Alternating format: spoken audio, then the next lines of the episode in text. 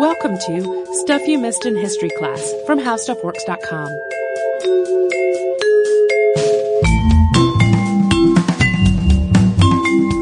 Hello and welcome to the podcast. I am Tracy V. Wilson. And I'm Holly Fry. We are due for another six impossible episodes. Always a delight. Yeah, uh, I'm glad people enjoy these because they are pretty fun to pull together in a lot of ways. Today we are going to d- to dive into six topics that listeners have asked us for, but they're so so so similar to other people and events that are already in the archive and relatively recent past that if we did a whole show on them, a lot of folks would probably be listening like, wait, didn't I hear this one already? didn't you all do this before? Also, a couple of the things that we are going to talk about are really similar to some of the most tragic, violent, and deeply upsetting episodes we have ever done. And I mean that as both a heads up and why we're kind of reluctant to dive into some of these in a, at a deeper level.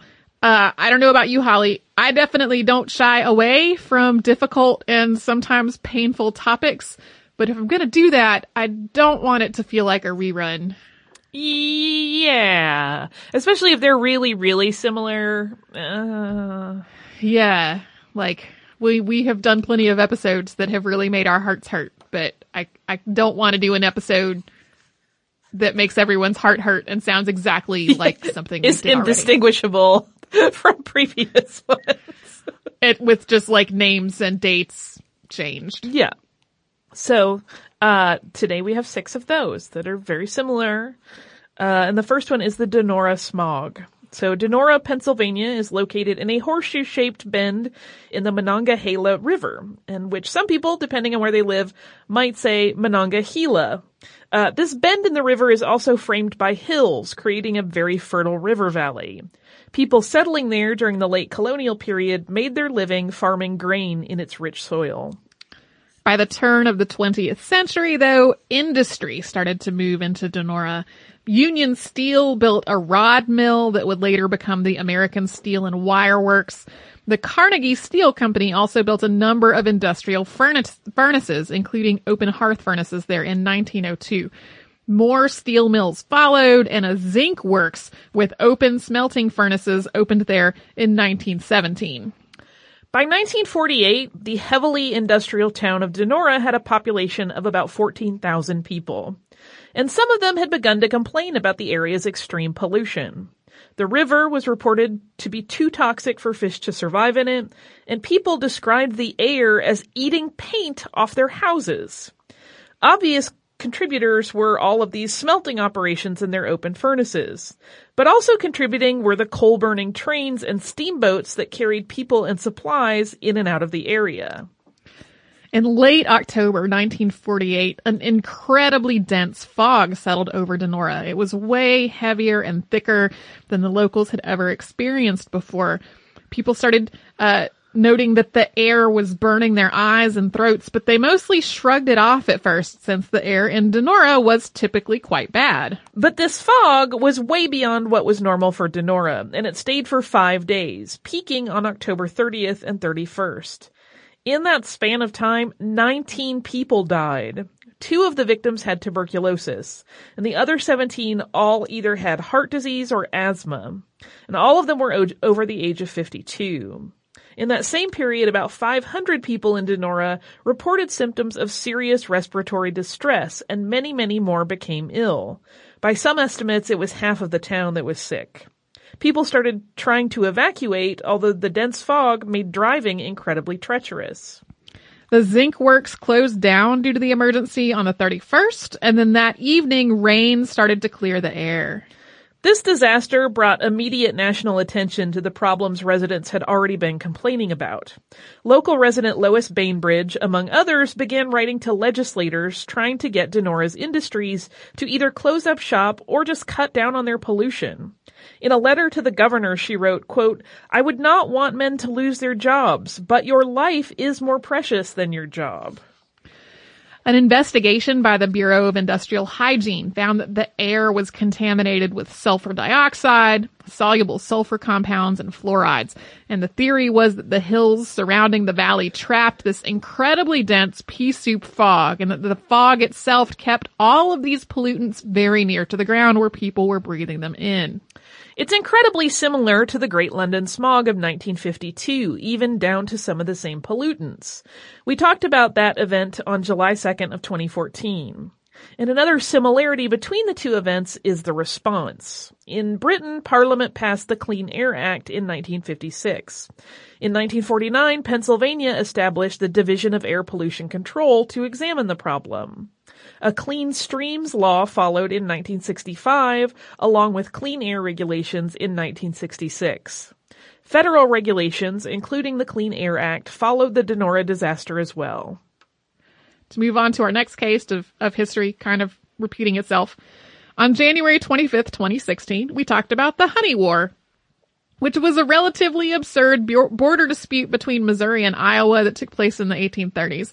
The point of contention bo- boiled down to a badly surveyed boundary line, which created a narrow strip of land that both Missouri and Iowa claimed was theirs. A similar conflict played out between Ohio and Michigan in 1835 and 1836. Like the Honey War's inaccurate boundary line, the heart of this dispute was an inaccurate map that long predated the actual conflict and only really became a problem when a territory applied for statehood. Back when the U.S. government enacted the Northwest Ordinance in 1787, it had used a map known as the Mitchell map to draw the boundaries of, quote, not less than three nor more than five states. The Northwest Ordinance went on to say, quote, if Congress shall hereafter find it expedient, they shall have authority to form one or two states in that part of the said territory which lies north of an east and west line drawn through the southerly bend or extreme of Lake Michigan. Eventually, this line that was drawn off the southerly bend or extreme of Lake Michigan would be the border between Ohio to the south and Michigan to the north. However, the southerly bend or extreme of Lake Michigan was, in reality, farther south than shown on the Mitchell map, which folks realized in 1803, the same year that Ohio became a state. When that happened, Ohio just adjusted the description of its northern border. Instead of a straight east-west line, the line ran from the actual southern tip of Lake Michigan northeast to Maumee Bay. Things were basically fine until Michigan applied for statehood about 30 years later. And when it did, Michigan kept the original Northwest Ordinance very, version of its boundary line, uh, which ran directly east to west rather than being at a, an angle. In addition to moving the Ohio border south by five to eight miles, depending on where you were along the line, that meant that no, that Ohio would no longer have any access to Lake Michigan. This led to a whole lot of political posturing, passing of punitive laws, raising a militia, and various dust-ups over a piece of land that came to be known as the Toledo Strip. Nobody cut down any bee trees like had happened in the disputed strip between Missouri and Iowa, but there was an incident in which Major Benjamin Stickney and his sons, one Stickney and two Stickney, I'm just gonna pause and let that sink in for a moment. uh, had an altercation with Michigan Sheriff Joseph Wood. Wood was attempting to arrest the mayor for voting in an Ohio election, and one of the Stickney boys stabbed him with a pocket knife. Congress finally had to get involved in this whole dispute, which had come to be known as the Toledo War. And in this case, Michigan got a way bigger concession than anybody did in the Honey War. The Honey War basically ended with, okay, put the line back where it was. the end. In this case, Michigan did have to give up its access to the Toledo Strip so that Ohio kept its access to Lake Michigan. But then in exchange, Michigan got the upper peninsula on the total other side of Lake Michigan. This peninsula lies along Lakes Michigan, Huron, and Superior, so it's access to lots of bodies of water, and this is basically why there's a piece of Michigan that looks like it should really belong to its neighbor, Wisconsin, when you look on a map. If you've ever wondered why that big chunk of land that is adjacent to Wisconsin really belongs to Michigan, that's why. The two states continued to have boundary disputes until the 1970s, but today it's mostly just about their football rivalry. And that I I don't follow football, so I know that's a rivalry that exists, and that is all I know. Uh, we're in pretty much the same boat, except you knew that was a rivalry that existed. Yep.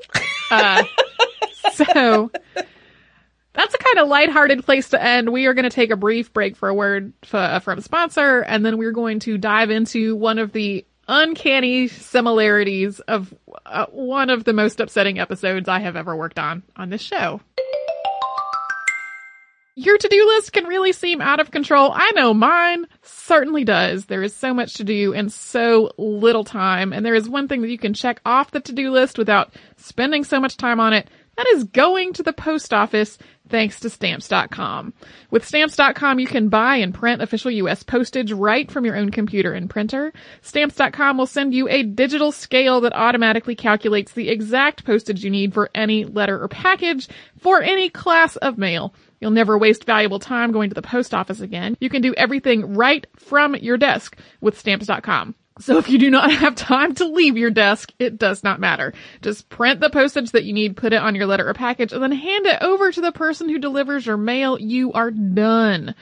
Right now, sign up for stamps.com and use our promo code STUFF for this special offer. That is a four week trial plus a $110 bonus offer, including postage and a digital scale. So don't wait. Go to stamps.com and before you do anything else, click on the microphone at the top of the homepage and type in stuff. That's stamps.com and enter stuff. The community of Rosewood was established in central Florida around 1870. It started out as a logging town, harvesting red cedar that would be delivered to pencil factories in Cedar Key on the Gulf Coast, which was about nine miles away by railroad. But after a few decades, that supply of cedar trees for which Rosewood had been named had basically been exhausted. The pencil factories closed and many of Rosewood's white families moved to the nearby town of Sumner, which was home to a newly established sawmill. By around 1900, Rosewood had become an independent, predominantly black community nicknamed the Black Mecca of Florida. Most of its black population worked for small, black-owned farms and businesses located in Rosewood. The black population numbered about 300. On Monday, January 1st, 1923, Fanny Coleman Taylor, who was a 22 year old white woman who lived in Sumner, alleged that a black man had attacked her in her home, although she couldn't give many details about what had happened. Some of her neighbors said that they had seen a white man leaving her home, and there were also some rumors that she was having an affair while her husband was away at work. But nevertheless, she wasn't really questioned more deeply about it, and most people in Sumner took her at her word. Soon, rumors started to spread that a black man had raped her. Fanny's husband went to Levy County Sheriff Elias Walker, and they assembled a posse of white men to go after the alleged perpetrator. The sheriff brought in bloodhounds from a nearby prison camp.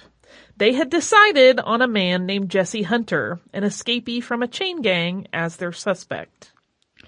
The bloodhounds led them to the empty home of Aaron Carrier, who was actually at his mother's house at the time. The posse found him there, and they planned to lynch him. But the sheriff took him into protective custody and sent him to a jail in another county 40 miles away to try to keep him out of harm's way. However, at this point, that posse had grown beyond the sheriff's ability to manage it, and it effectively broke away from local law enforcement to become a vigilante mob. Soon, the vigilantes captured Sam Carter, a black man from Rosewood that they suspected of harboring Hunter. They hanged him from a tree before shooting and killing him, and then they repeatedly shot his body.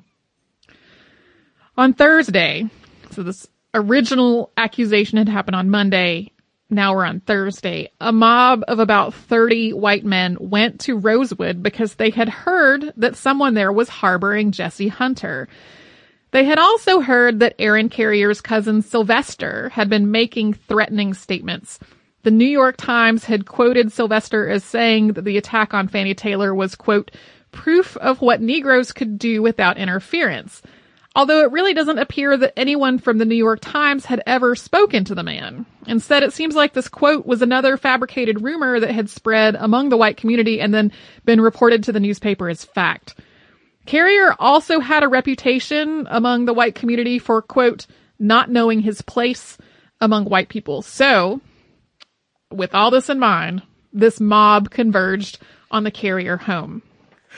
They shot and killed the Carrier's dog before they broke in the door. Sylvester Carrier immediately shot and killed two men as they tried to invade his home, and this led to a lengthy standoff in which the mob fired indiscriminately into the house, wounding several people who were taking cover inside.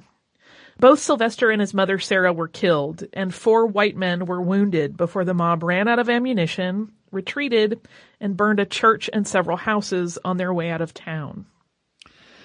Sylvester Carrier was almost certainly the only gunman in that home, but in spite of that, word started to spread that Rosewood's black population was armed and aggressive.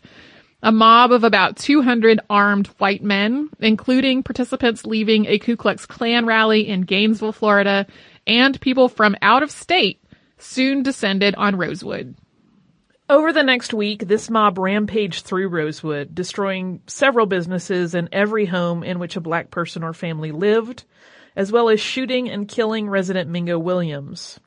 Most of Rosewood's black residents fled, either hiding in nearby swamps and forests, or by taking refuge with a few sympathetic white families, knowing that any attempt to physically resist would be met with even more violence at the hand of their at the hands of their white attackers. Two white train conductors, John and William Bryce, evacuated women and children to Gainesville. By the end of the week, at least six black residents of Rosewood had been murdered, although some sources cite numbers as high as 40. Local law enforcement was aware of all this violence, and while apparently not actively participating in it after that first apprehension of Aaron Carrier, the local police really did nothing to stop it. They instead focused on protecting white families and protecting white owned businesses where black people worked and were being threatened. The governor offered to send in the National Guard on January 5th, but the sheriff declined. Although a grand jury was convened after it was all over, no arrests were ever made, and none of the white mob was ever brought to trial. This event may remind listeners of our pretty recent episode about the 1900 Robert Charles riots in New Orleans. In that event, a white mob terrorized New Orleans black community after a series of confrontations between Charles and police in which he wounded one officer and killed two others. But both events involved a white mob violently retaliating against a black community. The 1900 riot also included a lengthy standoff and shootout in which Robert Charles, who was surrounded and trapped in an upstairs bedroom, fired upon law enforcement, vigilantes, and bystanders alike. But the more direct comparison is the destruction of the Greenwood district of Tulsa, Oklahoma, also known as Black Wall Street in 1921. Our podcast on the Tulsa massacre and the destruction of Black Wall Street came out on July 28, 2014. The two massacres happened just a couple of years apart, and aside from that, both of them began after a rumor spread that a black man had raped a white woman. In both events, a white mob made its way through a black neighborhood, killing people and setting fire to buildings, ultimately completely destroying two independent, prospering black communities in two different states. Also, in both Florida and Oklahoma, there was news coverage at the time, but it was followed by a willful effort among the white population to erase these events from history. Both massacres were left out or glossed over in history books and were rarely discussed for decades after they happened. Survivors of Rosewood, afraid of retri- retribution if they discussed it, also kept the incident a secret, even among their children, grandchildren, and spouses they later married. That started to change after 60 Minutes aired a report on the massacre on December 13th of 1983.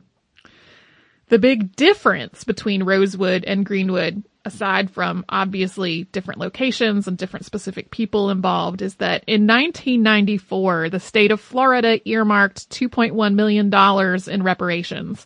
This included $1.5 million of direct reparations to be paid to survivors who were still living, of which there were fewer than 15 at that point, as well as $500,000 to compensate people for lost property and a $100,000 scholarship fund. The call for reparations for Greenwood, Oklahoma, on the other hand, was unsuccessful. The report of the officially convened Oklahoma Commission to study the Tulsa race riot of 1921 strongly called for reparations. The state legislature opted to set up scholarships, a memorial, and an economic development initiative for Greenwood, but ultimately declined to pay direct reparations. This successful reparations bill for Rosewood, I mean, successful in that reparations were actually paid. There were a lot of people who felt like that the amount of money was quite small once it was divided up among people. Uh, this, this effort was spearheaded by Steve Hanlon and Martha Barnett, who were doing a basically pro bono legal operation. Because the statute of limitations had passed, instead of taking the matter to court, they instead had to convince the Florida legislature to pass a claims bill. Governor Lawton Chiles signed the bill into law on May 4th of 1994. And there was a movie about all of this made in 1997. Uh, we are going to move on to some other incidents of history repeating itself after we first pause, because I think we could all use a quick break uh, to talk about a sponsor.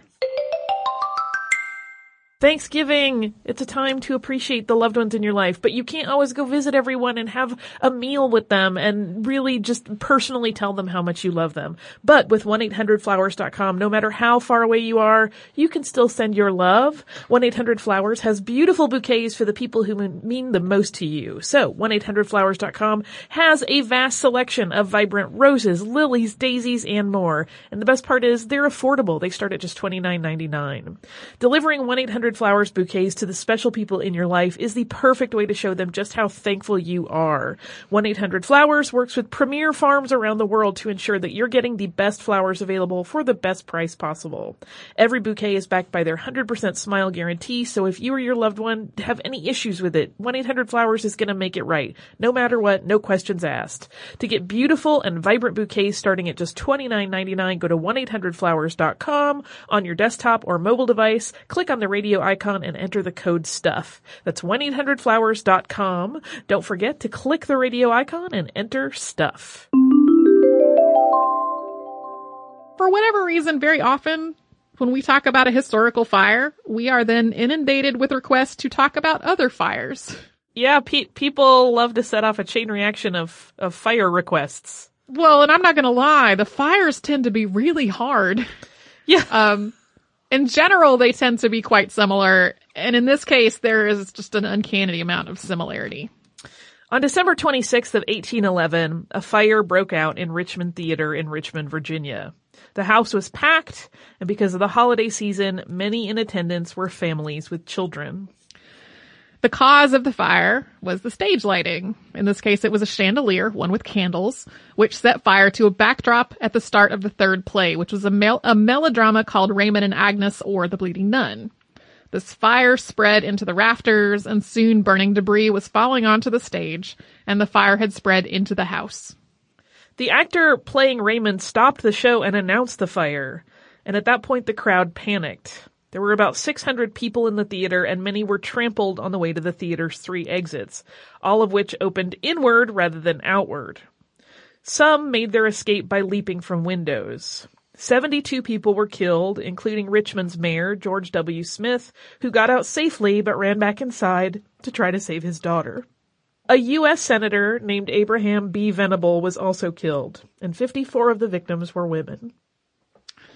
With the fact that it happened at Christmas time, the large number of women killed, the fact that it was stage lighting that had started the fire, and the panicked rush to exits that opened inward, it sounds so much like the December 30th, 1903 Iroquois Theater fire, which we talked about on December 8th of 2014. The biggest difference in these two stories is that the Richmond fire predates most fire safety regulations and building codes that are intended to prevent loss of life in the event of a fire. The Iroquois Theater, on the other hand, had been built in willful disregard for those laws and standards. Yeah, I will say, I mean, in the United States, when I make that claim about, uh, right. about it being in a, that other parts of the world had different standards. So the other big difference is that, uh, more laws and codes were passed after the Iroquois Theater fire with the aim of making theaters safer for people, uh, including the standard that theater doors need to open outward from the audience and have to be opened just by pushing. Like you can't have a weird, hard to figure out, uh, closure for the door. After the Richmond fire, on the other hand, there was not a big push to make theaters safer. Instead, the biggest response was a lot of anti-theater sentiment and the conclusion that the fire had been God's punishment against the people of Richmond. So, to move on to our next impossible episode. In 1803, Denmark became the first nation to ban the transatlantic slave trade. However, slavery itself still existed in Denmark's Caribbean colonies, particularly St. Croix, and that continued for quite some time. In this regard, it ended up being behind some other nations. Britain abolished slavery in its Caribbean colonies in 1833, although that was not fully in effect until 1838 and the delay between the announcement of abolition in 1833 and people actually being freed in 1838 was the reason behind the St. Kitts slave uprising of 1834, which we talked about on May 11th of 2015.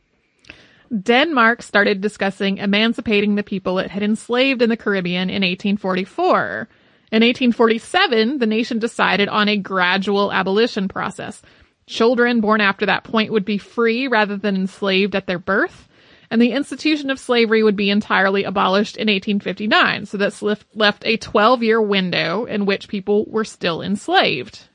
Just as the enslaved people of St. Kitts had not been satisfied with the idea that they would be unpaid, quote, apprentices doing the exact same work in the window between 1833 and 1838, the enslaved people of St. Croix were also not satisfied with the idea that they would need to wait 12 years for their freedom. On July 12, 1848, a slave uprising started on St. Croix, with the protesting population stopping their work, burning down plantations, and besieging the city of Frederiksted. One of the most prominent leaders was an enslaved man named John Gottlieb, called General Budhoe. In response, Governor General Peter von Scholten abolished slavery in St. Croix immediately, even though he actually did not have the authority to do this. He had been advocating for abolition for some time, so some people speculated that he and John Gottlieb had orchestrated the uprising and the abolition, although there's, there's no historical evidence that that's what actually happened. However, this immediate abolition didn't actually change much for the enslaved people of St. Croix. Their lives basically went on in the exact same way as they had before, although now they were, at least on paper, free. The Governor General also faced an immediate backlash from the plantation owners, so much so uh, that he had a mental health crisis and left the island of St. Croix. After being on paper freed, St. Croix's newly uh, free labor force wound up being subject to an increasing set of more and more restrictive rules and penalties that were put in place on the plantations. This was so much so that there was another labor uprising in 1878. Uh, at that point, three of its most vocal leaders were women who were known as Queen Mary, Queen Agnes, and Queen Matilda. This second uprising was a lot more destructive and deadly than the 1848 had, event had been. Uh, and then labor rights continued to be an issue afterward. So in both of these uprisings on St. Kitts and St. Croix, it, like there was this, they were both motivated by the same delay between uh, an announced abolition and the actual abolition, and they both just like things continued to be basically the same afterward, except in the case of St. Croix, uh, in theory they were freed, but still doing the same work for the same people in terrible conditions. Cheery. Hmm. So we have one more impossible episode to go. And we talked about women pilots during World War II in Tracy's fantastic two-part interview with Dr. Katherine Sharp Landdeck on the Women Air Force Service Pilots, or WASP, from March 21st and March 23rd of 2016. But the WASP were not the only women pilots serving in the war. In the U.S. Navy, there was another set of women who saw wartime duties, the Women Accepted for Voluntary Emergency Service, or WAVES. This was a segregated program. There were no black waves until Franklin D. Roosevelt ordered racial integration of the armed services. Like the WASP, the WAVES program was established to recruit women to take on tasks that would free up men for active combat duty. Their work was initially meant to take place only in non-combat roles and only on the United States mainland, although that did expand a little bit later on. A lot of this involved clerical and administrative work, although there were also a lot of women who, like the WASP, served as pilots, including working as flight instructors. They did other aviation work as well, including being mechanics and control tower operators. Some of the waves who had college educations in math, engineering, and physics also worked in more scientific roles. A total of more than 100,000 women served with the waves. While the WASP program was disbanded in 1944 as the trajectory of the war shifted, the waves were still in existence in 1948, and that's when the Women's Armed Services Integration Act made them a permanent part of the United States Navy. Although the waves didn't initially serve overseas, the program was still in existence all the way through the U.S. involvement in the Korean War, and several thousand waves did serve in Korea. The WAVES program itself existed until 1978, when the Navy stopped maintaining units exclusively for women and instead integrating women and men into one unit. One of the most famous women to serve with the Waves was Admiral Grace Hopper, who is definitely on the list for an episode of her very own. Uh, to be clear, there was also a women's auxiliary corps in the U.S. Army, and these three are all very distinct groups. Their overall stories have a lot of the same uh, elements of like a lot of resistance to having women in the service and a lot of suspicion that the women who were uh, serving were in some way disreputable. Like a lot of the same themes of discrimination and sexism come up in all of these stories. Uh, so we're we're not trying to leave out the Women's Auxiliary Corps. These are basically three distinct groups which have a ton of overlap in their stories, but also some distinct differences as well. So that's six episodes that are so much like other episodes we already have that they will probably never be a freestanding episode of their own. Ah. Unless some magical additional piece of information is unearthed, and then they'll probably be an unearthed. Yeah. it's convenient to have unearthed to tackle things like that that come up sometimes. Yes. It is also almost the unearthed time of year. It is. Do you have some listener mail for us? I do. This listener mail is from Akasha. And Akasha says, Greetings. I finally caught up on some old episodes, such as the one featuring the Montgolfier brothers, and also listened to the most recent broadcast about the orphan tsunami. Both of these things rang bells to me for reasons completely unrelated to each other or history class, and I thought you might be amused by a couple of short stories. As soon as I heard you ladies discuss earthquakes in the, the Pacific Northwest, you had my attention, even more so than usual. I grew up in, got out of, and ultimately returned to Port Angeles, Washington on the Olympic Peninsula about two hours west of Seattle. This past June, there was a major multiple day earthquake tsunami disaster preparedness drill across western Washington. It was referred to as Cascadia Rising. The National Guard ran exercises alongside many local emergency response organizations and departments. And with all the brouhaha, for a while there was another uptick in conversations about disaster preparedness on this side of the Cascade Mountain Range honestly, until listening to the podcast, I didn't put together all the pieces as to why they named the drill Cascadia Rising. My public school education regarding Pacific Northwest history took place in the late 90s and early aughts. We talked about the earthquakes, of course, but I wouldn't be surprised if one or two of my middle school science teachers said something about the 1700 event at some point. My brain probably ditched the info as soon as I handed in the final test. I'm simultaneously grateful now to be more informed and a little embarrassed I made it so long without know, without already knowing more about this. The other thing I wanted to mention is much sillier, but I find it delightful. In high school, I was somewhat obsessed with the electro pop synth pop artist Ronnie Martin, operating under the label Joy Electric. In 2005, he released an EP titled Montgolfier and the Romantic Balloons, a mini concept album with the title track October 8, 1783, The Romantic Balloons. It was the first time I ever heard of the Montgolfiers, but being 16, I didn't bother to research the lyrics any further, and eventually I just forgot. I hadn't thought about that particular song in a long time. It was a delight to revisit, inspired by your episode, and with a more thorough perspective. If you give it a listen, I hope you're half as charmed as I was and still am. Thank you for uh, all you ladies do and the random circles like these two instances that your work inadvertently help so many people close. Sincerely, Akasha. Thank you, Akasha. I'm going to put a link to that song in our show notes. Um, we've had a number of people write to us about disaster preparedness drills and other disaster preparedness things in the Pacific Northwest since that episode came out.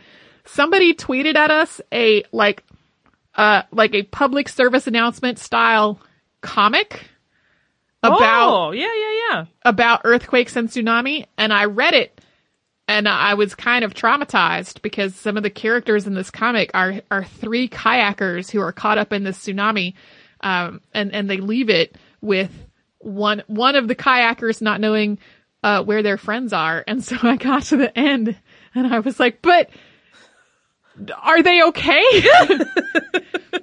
Uh I was a little distressed by that. So uh, I'll try to remember to put a link to that in the show notes also. Uh, if you would like to write to us about this or any other podcast, we're at History Podcast at HowStuffWorks.com. We're also on Facebook at Facebook.com slash Missed in History and on Twitter at Missed in History. Our Tumblr is MissedInHistory.tumblr.com.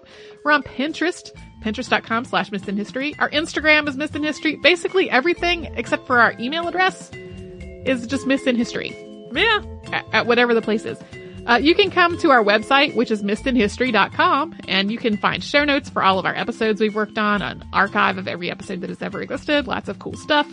You can also come to our parent company's website, which is howstuffworks.com to research anything your heart desires. So you can do all that and a whole lot more at howstuffworks.com or missedinhistory.com. more on this and thousands of other topics, visit howstuffworks.com.